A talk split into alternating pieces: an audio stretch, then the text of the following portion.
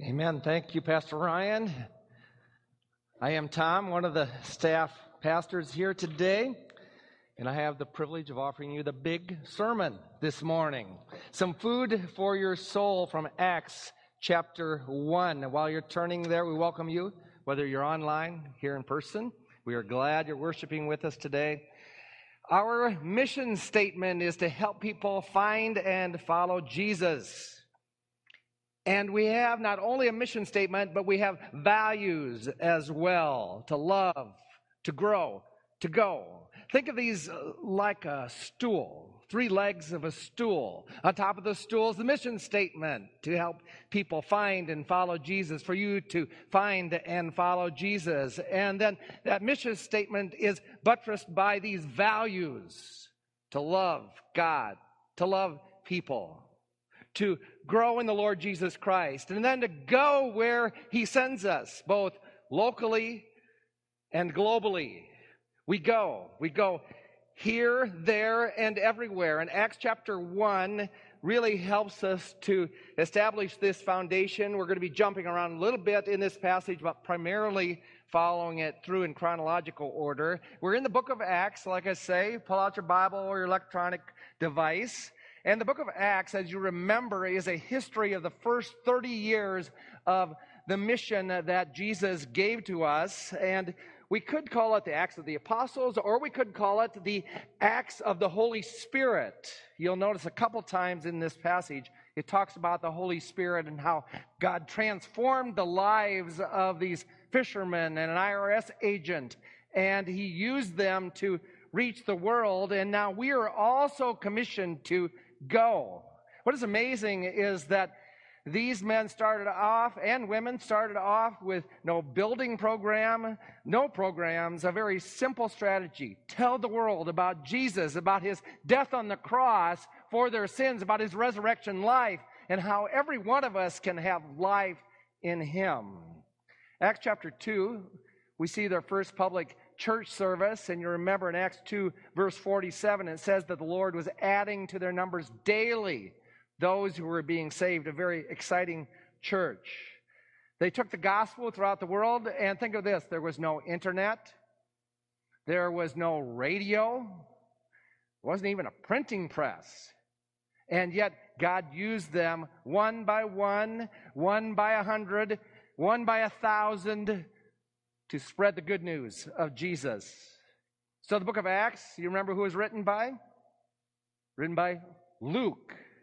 Luke wrote Luke, and then the companion volume, Acts, followed on. Luke was a very excellent historian. He was a medical doctor. Sometimes I like to call him Dr. Luke. He hung out with Paul and was there, certainly ministering to Paul and ministering with Paul. So let's start off. People who love God are enthusiastically involved in God's mission. It's God's mission. He started it, He continues it. And so in Acts chapter 1, verse 1 and 2, this is exactly what Luke says. He writes to this person called Theophilus. Lover of God is what that name Theophilus means. And we don't know if it was a particular person or if he was just kind of using it to say, all who love God Listen. In my former book, Theophilus, I wrote about all that Jesus began to do and teach. Former book was Luke, until the day he was taken up to heaven. After giving instructions through the Holy Spirit to the apostles he had chosen. So Jesus tells us that the most important commandments are to love God and love people. And that's where we started three weeks ago, talking about loving God, loving people. And then last week, Pastor Ryan, we share, talked about growing in Jesus. And like I say, today is the culmination of that to go. When we love God, when we love people, as we're growing, we go. This is what we're called to do. There's no other option. This is a part of who we are. And so, when we talk about missions, when we talk about going, it should matter to us because it matters to God. If we love God, if we love people, we go. This is what we do. The for, he talks about his former account, and you might call the book of Acts Luke volume 2. Might be one way to put it. In verse 2, he says this all came through the Holy Spirit. In verse 8, he also talks about the power of the Holy Spirit that comes to us. And so the book of Acts is really the account of how the Holy Spirit was moving, continued to move throughout history, continues to move, and will move to the very end of time. He says the Gospel of Luke records what Jesus began to do and teach. The book of Acts tells us what he continued to do and teach, and what we continue. And so when we think about New Hope Church, we're not just doing church stuff. We're not just doing programs. Church stuff, programs are a means to accomplish what God wants us to do. They're a way we organize ourselves to accomplish God's work, but it's the work of the Holy Spirit that we're about. That's what we're to be about. That's what we are about. We're not just doing church stuff or ministry stuff or program stuff. We're doing Holy Spirit stuff. The work of the Holy Spirit continues today, and each of us is called to be involved locally, regionally, globally, here, there, everywhere. If you live here in Adel, here in Adel, and around the world, if you live in Dallas Center, Dallas Center, and around the world, and on and on it goes. And so locally, we've been talking the other day. We had one of our elders, Mike Kenny, who suggested Here's an application locally for how we could serve. And this uh, next slide will show you a little bit of what we're talking about. Mike told us, he said, there's an opportunity to serve in our local school district. They need volunteers. Need volunteers in the concession stand. Need volunteers to serve at sporting events. And uh, Mike suggested, and sounds like a great idea, what would be like if we at New Hope Church we would sign up and fill those spaces that are needed to come and serve. Now, if you live in another school district, go and serve there. But you're also welcome to come and serve in ADM. And so, as Pastor Ryan and I talked, said, yeah, this is a great application for one of the ways that we could serve locally. Now, what I didn't tell Ryan, and I have to confess now, being a little bit transparent, is that my son, my, my youngest son, played high school sports. And so when he finished playing high school sports, one of the great joys in my life was I thought, I'll never have to serve in a concession stand again. and so I haven't signed up yet, but I'll probably be running a clock or doing taking tickets or something because you know, if somebody held a gun against my head and said, Do you believe in Jesus as your Lord? I'd say yes. If they said, Do you want to serve in a concession stand? I'd have to think about it. And, and so, just to be totally transparent here. So, we're called to serve. We're called to serve locally. We're called to serve regionally. And we're called to go to the ends of the earth. And so, I got a couple of video clips that are going to help us this morning to be reminded and remember and know that we are called to go here, there, and everywhere. And I know that sometimes the things that are closest to us are easier to jump into and be involved with, sometimes harder, but we, we are called to go at every level. So this first video clip just began to give you a taste of what God calls us to do, and then I have one at the end of the service as well. In the beginning, in the beginning, God created everything. He created a world full of people to know Him and to be known by Him. This is the story of the Bible, God bringing people to Himself. And when we read the Bible, we see how God went to great lengths to do this, and how much God cares about people knowing Him. You most likely already know this. And you probably live somewhere where people have a general understanding of this great love story between God and humanity. And if they don't know yet, there's probably somebody in town who can tell them. But did you also, but did you also know that there are three billion people who live and die without ever hearing this story? Not because they, Not because they don't care, because they don't, because they don't have a choice. Nobody ever, Nobody ever told them that once upon a time God became a human just like them so that he could teach them how to know their creator. 40% of the world doesn't know this, and they won't know this. Not unless something changes. Not unless someone goes to tell. Jesus is our wonderful example. He left his natural home to come to us, and then he tells us to do the same thing. Because we love, Because we love Jesus and care about the same things that he cares about, we care about this. the whole, That the whole world would know him. That every tongue, tribe, and people group would come and be able to worship him. Question So the question is, are we doing are we doing Going this? out into Going the out into the world to bring the gospel to every tongue, and tribe, and nation? Well, Well, kind of. kind of. Churches do Well, send churches do people send out. people out. Almost half the world still doesn't have any access to the gospel. But how is this possible? Aren't there Aren't there people being sent? people being sent? Oh, yeah. Well, yeah. There are about There are about 400,000 people serving across the world today. But only 3% of them are actually going to the 40% who have never heard about Jesus. The other 97%? They're going to places that have already heard about Jesus. There's an imbalance. That imbalance? Leaves only one person for each 250,000 people who have never heard about Jesus. Put another way, we have a spirit-led calling to rethink our focus. When you look at how, we use our resources, such as money, the picture doesn't look that much better. to be specific, Christians around the world are giving about 2% of their income to Christian causes. And less than 7% of that is going to cross-cultural workers. And of that cross-cultural giving, only one one hundredth of that 0.1% is actually going to those working with the 3 billion people who don't know Jesus, have no church or any Christian neighbors. The other 99% of all cross-cultural giving goes to the rest of the world that already has Christians, Bibles, and churches. Are you seeing the imbalance? only three Only 3% of our workers with only 1% of our cross-cultural finances are going to the 3 billion people who have never heard about Jesus. So we have to ask ourselves, are we okay with this? We want those 3 billion people to hear about the kingdom of God and how much God loves them. There are 17,000 ethno-linguistic groups in the world. People who share language, culture, and common history. 7,000 of them are considered unreached people. These are entire cultures who have never heard the amazing story of how Jesus loves them and came to save them. God has called us to pay attention to them, to love and care for the same things that He does. He put this desire on our heart to see the unreached. to see the unreached reached with the amazing story of the love of God. We want to see. We want to see lasting local church planting movements begin among these people. That brings That brings renewal and transformation among these cultures and societies. Why?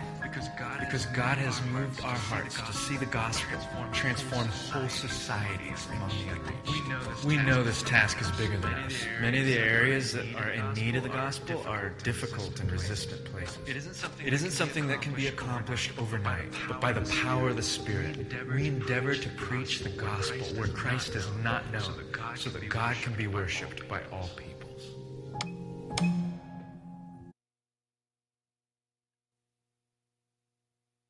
Now, this is a hard message, but it's my responsibility to share truth with you.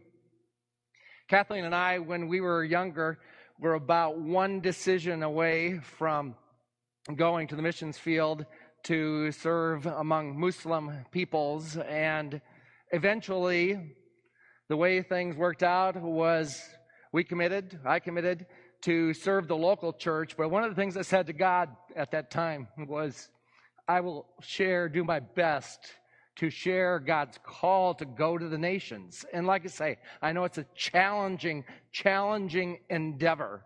But this is what God says. This is what we are called to do and to be. And this is the end game in terms of what we are to be about. And it's very important that we serve locally and love locally and regionally. But this is a part of God's heart. And I know it's just easy because it's easy for me to sometimes forget.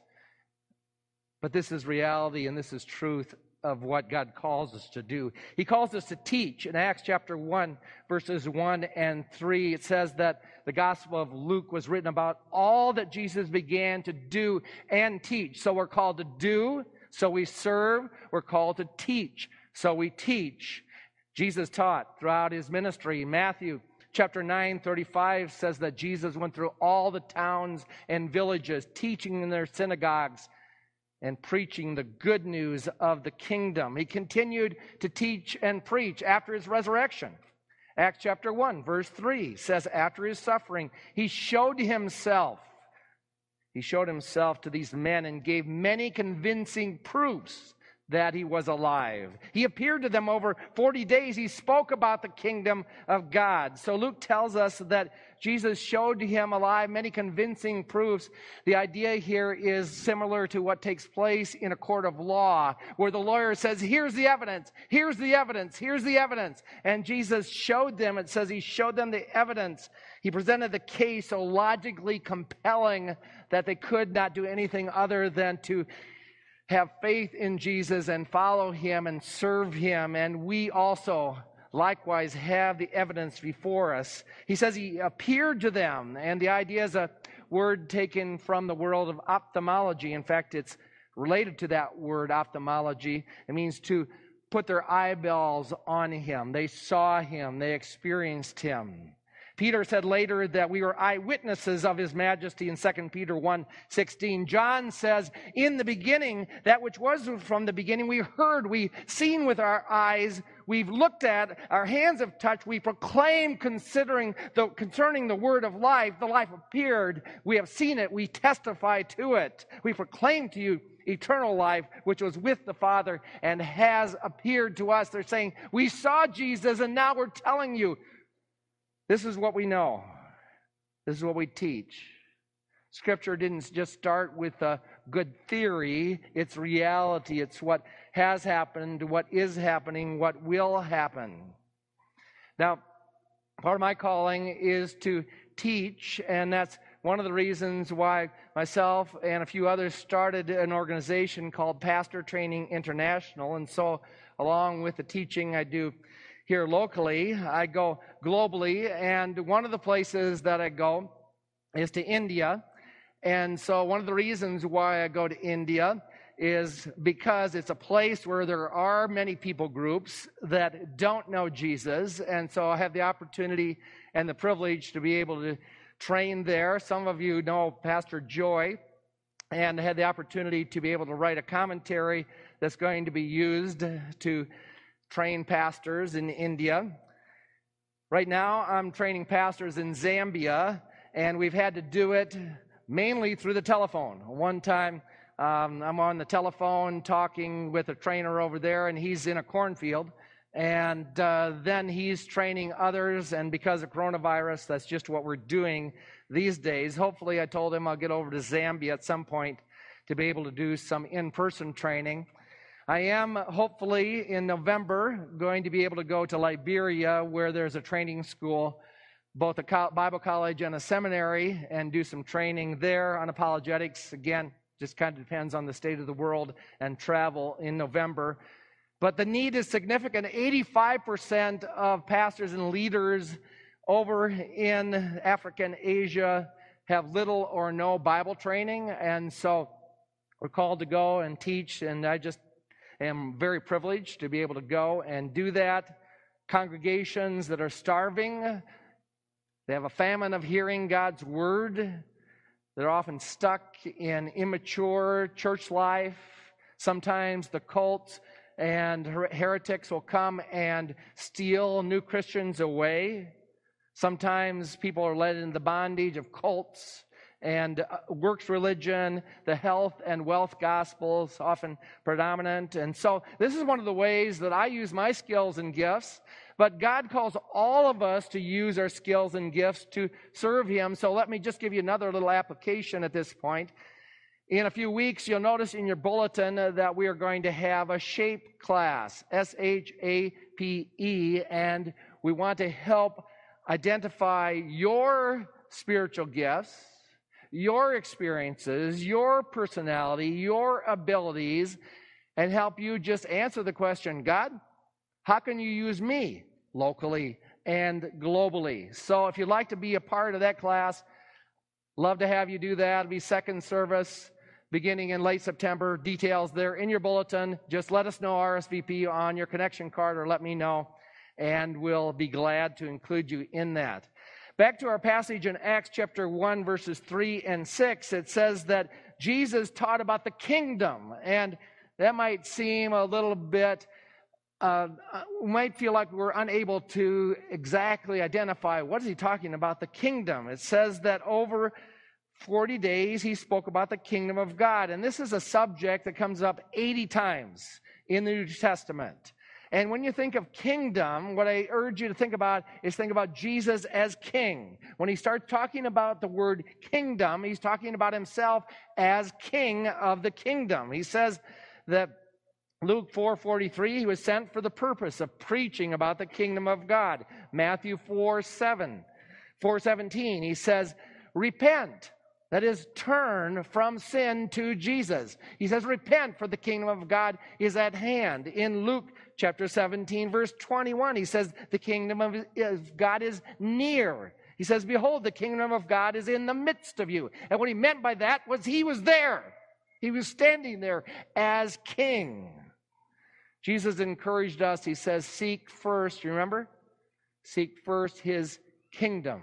That is, seek first his kingship in life, and all these things will be given to you as well. In other words, look around, look at the stuff we have, look at how the world operates, and then make a decision on what we're going to value, on who we're going to follow. Jesus says, Seek first his kingdom, and then all these other things will be given to you as well. Jump down to verse 6. They met together. They asked him, Lord, are you at this time going to restore the kingdom to Israel?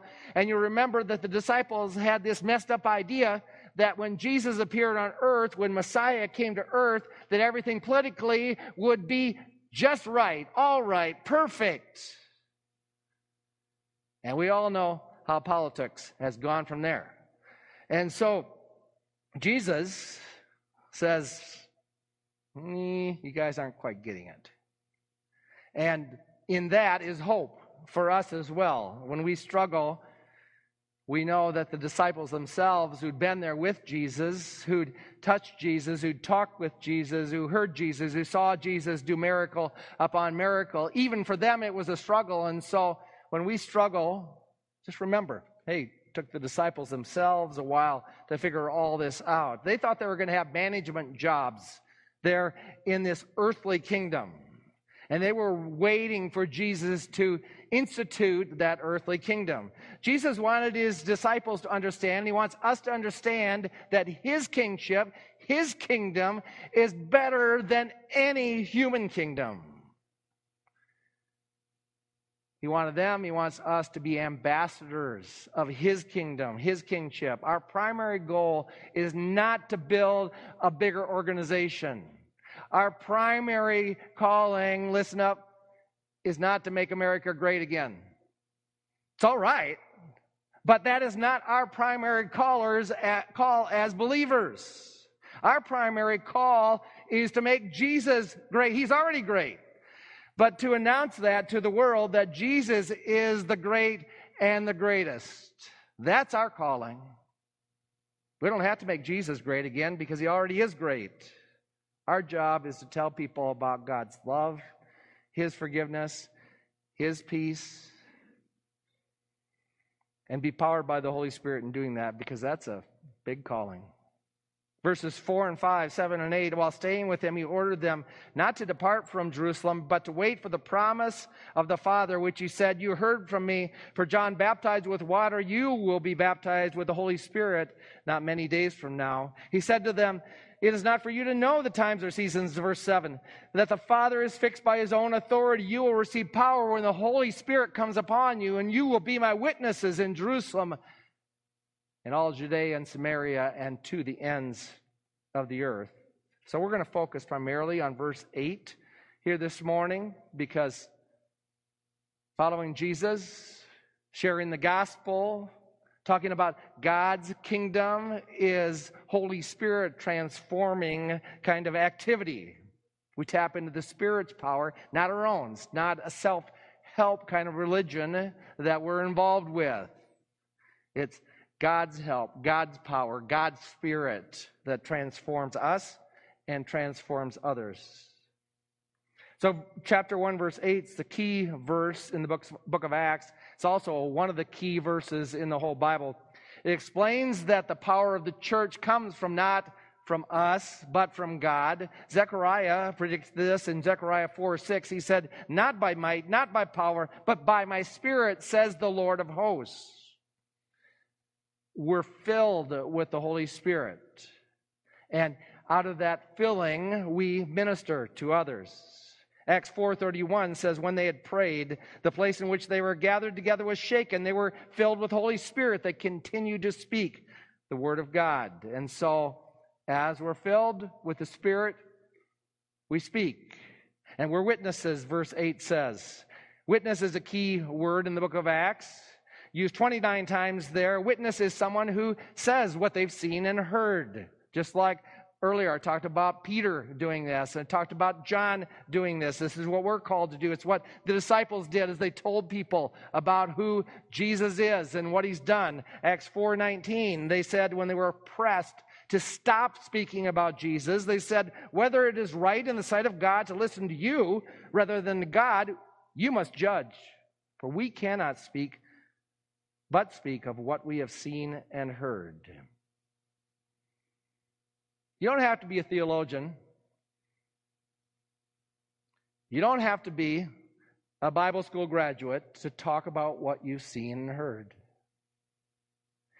If you know Jesus, if you know God's word in the Bible, you can talk about it, right? You can do it.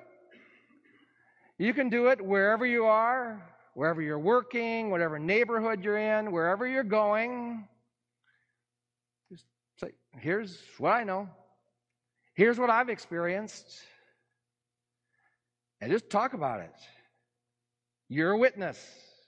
Tell how he's changed your life. Then pray for others to have the same life transformation. Now, one other little insight from a global perspective this word witness is a word from which we get martyr, someone who's died for their faith in Jesus.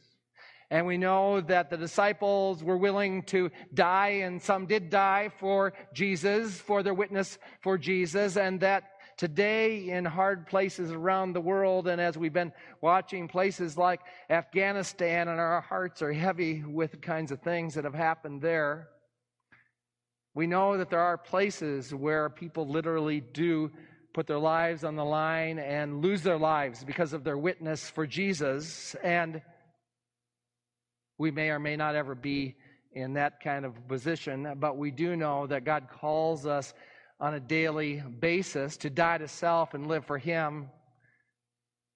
It's exactly what He says in Luke 9, verse 23 to take up our cross daily, that is, to die to Him and follow Him. Galatians 2.20 says, I've been crucified with Christ. That is, I've died with Christ.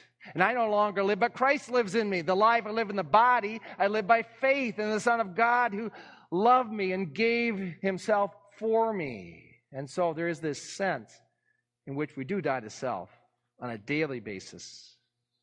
So go local, go global. Acts chapter 1, verse 8 all Judea and Samaria to the ends of the earth. And you might have heard this before, but there's an analogy here. Jerusalem was the place where the disciples and where the New Testament church began with 120 people that were gathered there in the upper room. And so our Jerusalem is right here, locally, where we go. Judea is similar to a region. We might think of it as Iowa. It's our region. We might think of it as Des Moines as we go on mission and do various kinds of activities on mission. And we have mission partners, both here locally and in the Des Moines area, who go. And then Samaria, we might think of Samaria was a hard place where the Jewish people and the Samaritan people didn't get along. And so Samaria is our hard place. Maybe a place like in Des Moines where it's a little tougher to go and for us to minister, or a place like Chicago where we might say, that's really stretching me. And so God calls us to go to those hard places as well. Jerusalem, Judea, Samaria, and then ultimately to the ends of the earth. That's our calling. That's our commission. We could think of it as concentric circles, like you drop a rock in the water and the concentric circles go out. And God calls us to begin here and then progressively go out to the ends of the earth, to every people group, to go to the hard places. And the task, the task remains. As we saw in that last video, it's slow. It's one person, one people group at a time, and it's hard. The remaining people groups are in places where it's just hard to go there and live.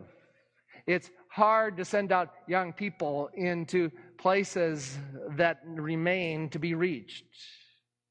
And unreached people groups don't come to the local airport and say, Welcome, missionaries. So, another way to summarize Jesus' message here is he says, I want you to take the gospel to your friends, your family. I want you to take the gospel to the people that you work with, the people that you go to school with. Then I want you to get outside of your comfortable zone and go to people that are harder for you to reach. And then he says, I want you to go to people everywhere, to people that are currently Buddhists, currently Muslims, currently followers of Confucius, currently communists, currently atheists. This is what we're called to do. This is the end game. No matter where we live, we're called to be witnesses. And the question I leave you with this morning how are you going to get involved? Let's look at this last video. Then I have three more application questions for you as we finish up.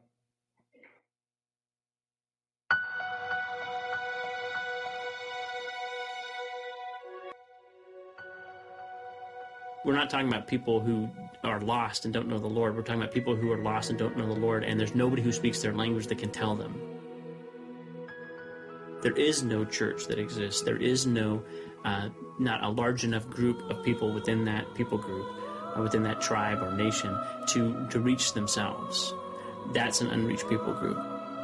When I'm riding through the city on my bike, I just look around me and I see mobs of people. Mobs of people. And looking into their faces and remembering to look into their faces and um, thinking, is there one of these people? Do one of these people know Jesus? Probably not. Probably not. If what you want to do is change people's hearts and change millions of people's hearts, this isn't something that you can do in the flesh. So prayer is really the lifeblood of our work. Around the city, seeing so many students around, uh, 11.5 million people as I commute. The whole train is filled with people, and the reality that, that less than 1% of them are Christian. Just That's what really breaks my heart. And seeing the need for the gospel here. The core of the gospel is life on life. It's people touching other people. And if there's anything we can do, it's to get the people that are that are here connected with the people that are there.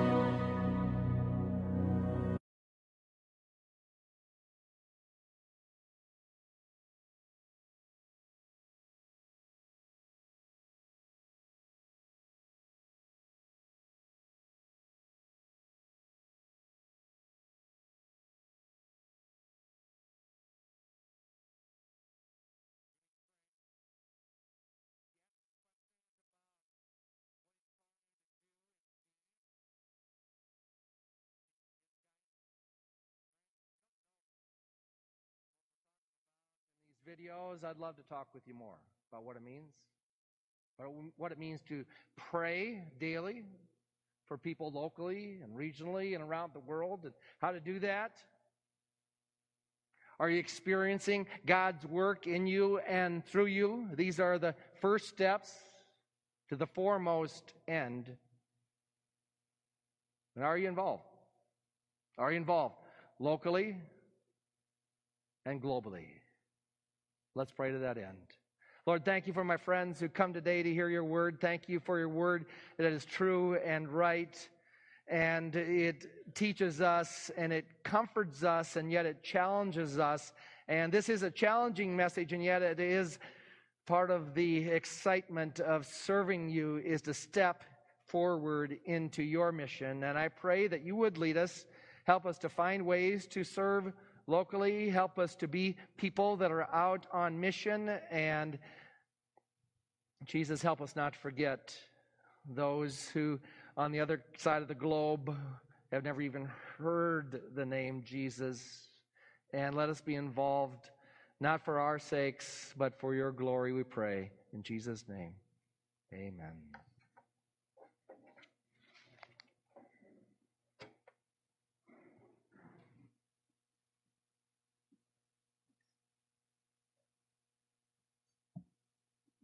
Would you please stand and worship with us?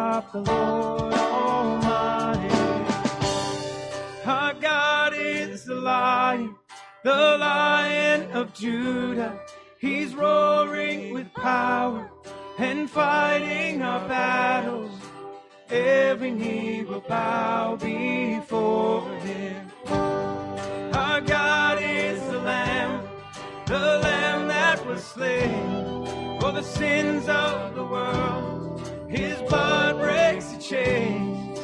Every knee will bow before the lion and the lamb. Oh, every knee will bow before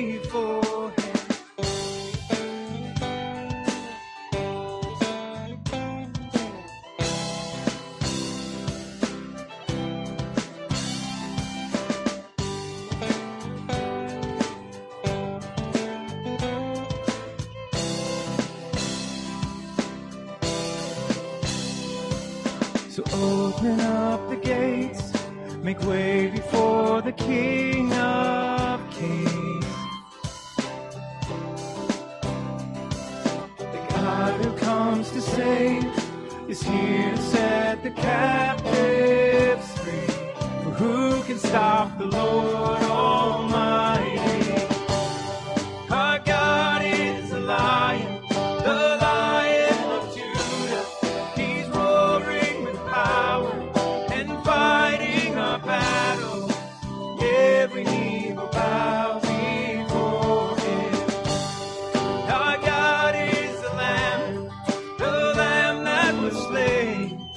Sins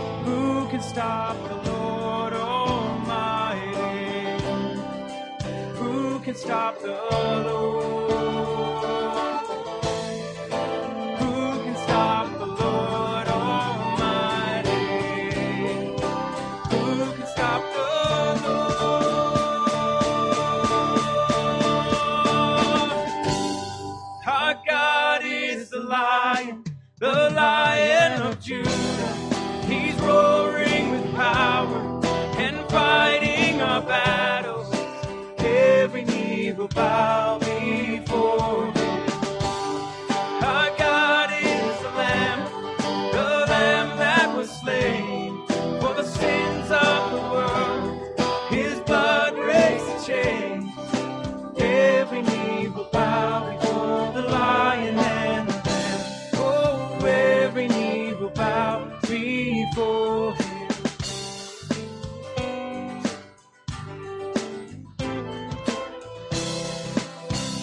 coming.